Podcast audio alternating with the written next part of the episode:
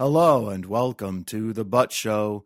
Keep your shoes on with Vel Buttcrow.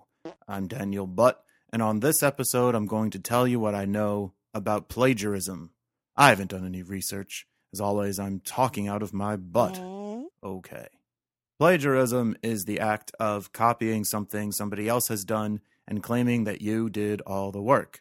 It's different from outright stealing because when you steal something, you want to be the only person who benefits from it.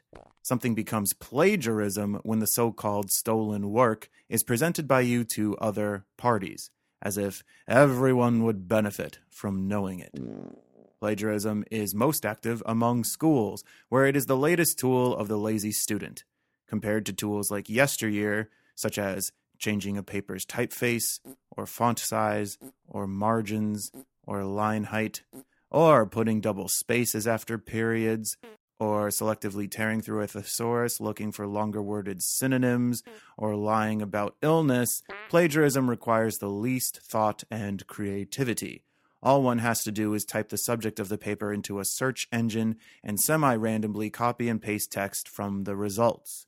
It's gotten to be so widespread that there is actually software for educators which searches for similarities between student work and work that has already been done. Mm-hmm. For it to work, a teacher has to copy and paste text from the student's paper into the software, and then it then looks for the subject matter in search engine results. So it's basically plagiarism in reverse, and if the teacher presents his or her ruling on whether or not the student plagiarized as his or her own work, it is somehow plagiarism in itself.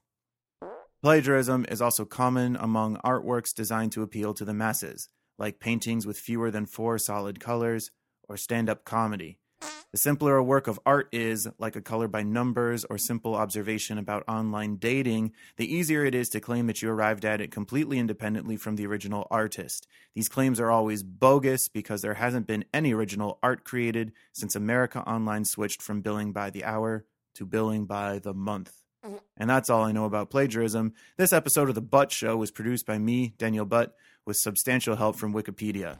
To submit a topic for a future episode or to listen to previous episodes, go to thebuttshow.com. Uh, Take care, everyone.